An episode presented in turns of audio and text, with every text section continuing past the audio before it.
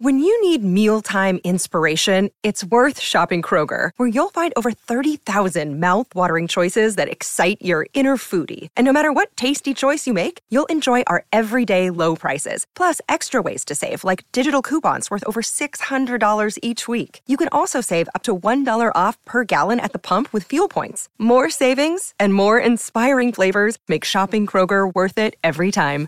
Kroger, fresh for everyone. Fuel restrictions apply.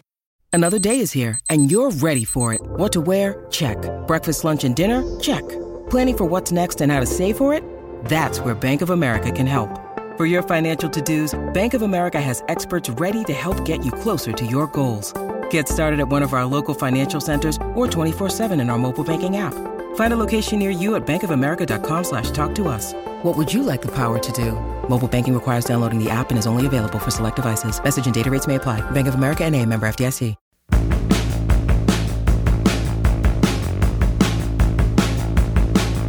Hello, everyone. Here we go. Let's dig into the final podcast of the week. And I got two little nuggets I found since we chatted last.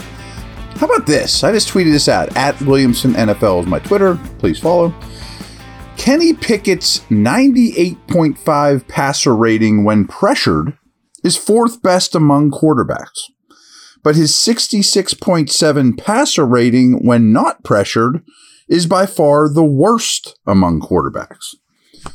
Without just saying, oh, that's all Matt Canada's fault, which everyone loves to do, and hey, I get it. Um, why is that? I do think he is very good out of structure, all in all. You know, when things break down, I think he's creative and all that and pressured. I also think he invites too much pressure at this stage of his career by not hanging in the pocket. But this isn't a pocket or not pocket thing. This is handling people in his face.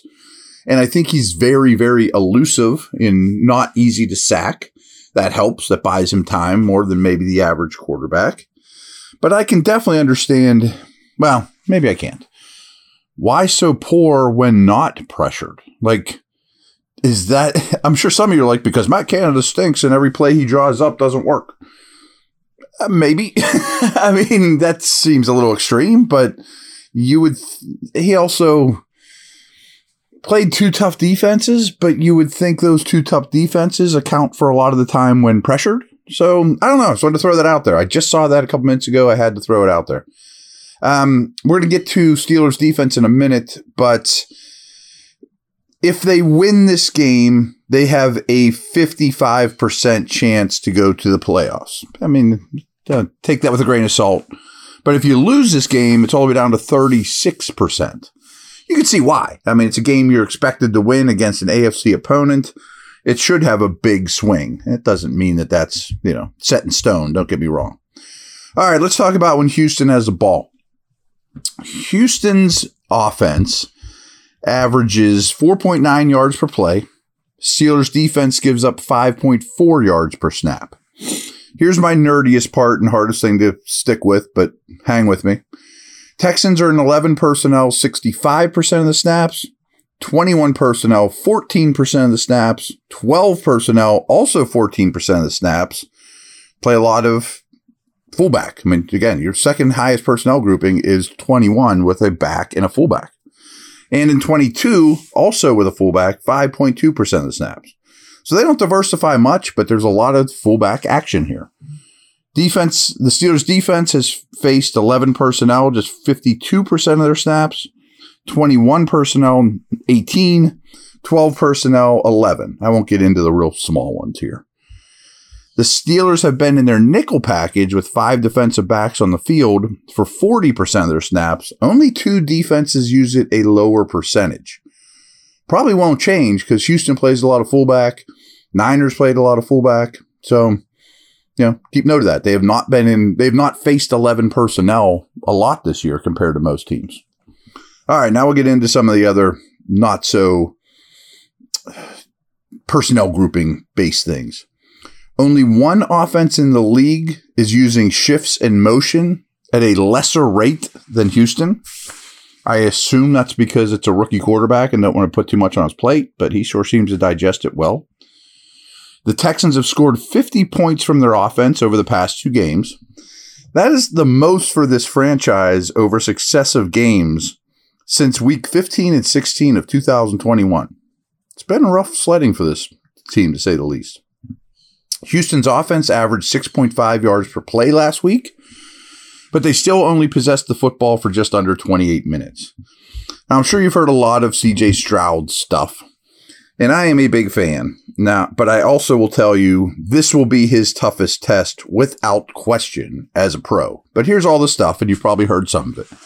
He has 903 passing yards over his first three starts and is only the third player in NFL history to accomplish that along with Cam Newton and Justin Herbert. He's currently fifth among all quarterbacks in passing yards per game and second in dropbacks, having to drop back 140 times already t- already this season. He's thrown the ball a lot. Stroud has 121 straight passes without an interception and is the first rookie quarterback in NFL history with at least 110 attempts and zero interceptions. Stroud's 7.5 yards per attempt is, is eighth best in the league. That's as impressive as anything we've said so far, especially behind his protection. Stroud is also completing 76.2 of his passes on third down. That's awesome. That's second best in the whole league. And they're often in third and long. League average is 62%. He's at 76. The Steelers allow just a 58 completion rate though on third down. So they're a, a better than league average. Houston's collective yards per reception is higher than all but five teams. The Steelers' defense is ninth worst in this metric yards per reception. All right, let's talk about their three receivers here. Nico Collins was targeted 20 times in the first two weeks, catching 13 passes for 226 yards. Last week, Collins was targeted just three times, catching two of them for 34 yards. His target share has decreased each week I'm not the slightest bit worried about him. I think he's a really good up and coming player. Robert Woods caught six passes in each of the past the first two games of season, but just three for 24 or three for four or th- three for 34 against Jacksonville.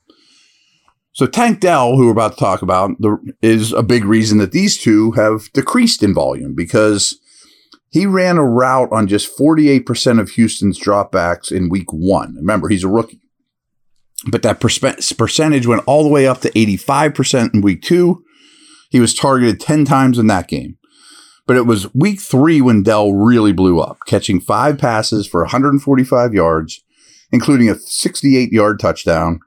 Dell led the Texans in targets for the second straight week. Also, Dell's 30%, 20 plus yard receiving play rate rates second among all qualified wide receivers. So 30% of his catches have gone for 20 or more yards pretty darn good. Against all NFL receivers, Dell is 15th in yards per route run, and Collins is 20th.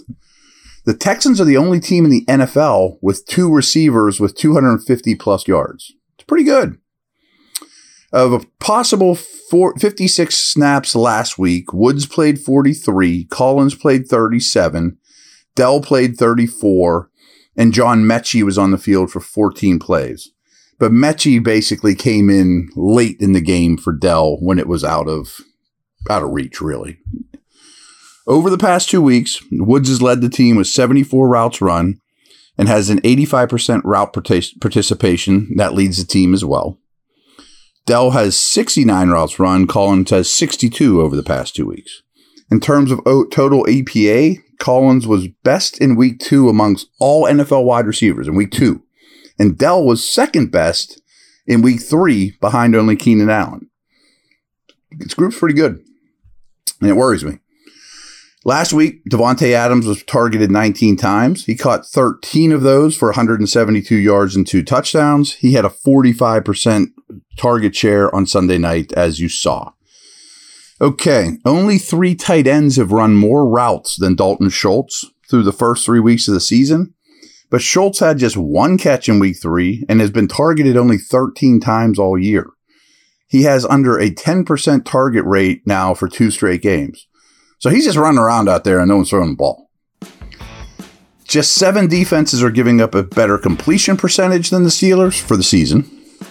Let's do uh we got with a break. Let's do a quick break here. We'll come back here with the rest of this. These nuggets, lots of them.